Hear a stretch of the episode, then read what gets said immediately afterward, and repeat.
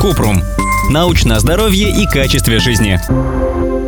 Цвет соплей что-нибудь значит? Каждый чих во время простуды – возможность поближе познакомиться с содержимым носа. И оно бывает белым, зеленым, пугающе красным и даже черным. Сопли, или по-научному муконазальный секрет, это носовая слизь. В основном она состоит из воды, соли и белков. Каждый день мы создаем почти полтора литра слизи, но большая часть стекает вниз и растворяется в желудке. У соплей много задач. Увлажнять слизистую и вдыхаемый воздух, задерживать пыль, защищать от патогенов, а во время болезней они работают еще активнее. Если вам не противно это слушать, давайте разбираться, какой цвет к чему.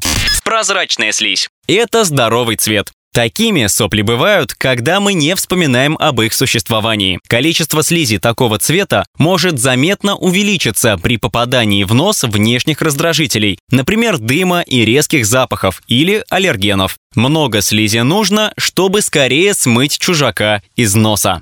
Белая слизь. Когда нос заложен, сопли обычно белые. Они выходят медленно и неохотно, сколько ни старайся. При развитии респираторных инфекций ткани и сосуды в носу воспаляются и замедляют движение слизи. Она теряет воду и становится густой. Из-за распухших тканей кажется, что соплей в носу гораздо больше, чем на самом деле.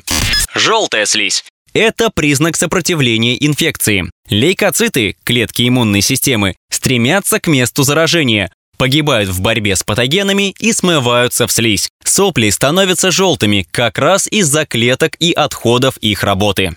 Зеленая слизь. Есть заблуждение, что зеленые сопли – верный признак бактериальной инфекции и срочно нужны антибиотики. Но это не так. Обычно зеленый цвет сообщает, что иммунная система работает сверхурочно, а погибших лейкоцитов и других отходов стало больше. Вообще зеленый цвет появляется из-за миелопероксидазы, фермента иммунных клеток. Если слизь зеленая, плохо пахнет и не проходит за 12 дней, надо идти к врачу. Возможно, это инфекция, и она может быть вызвана бактериями и вирусами.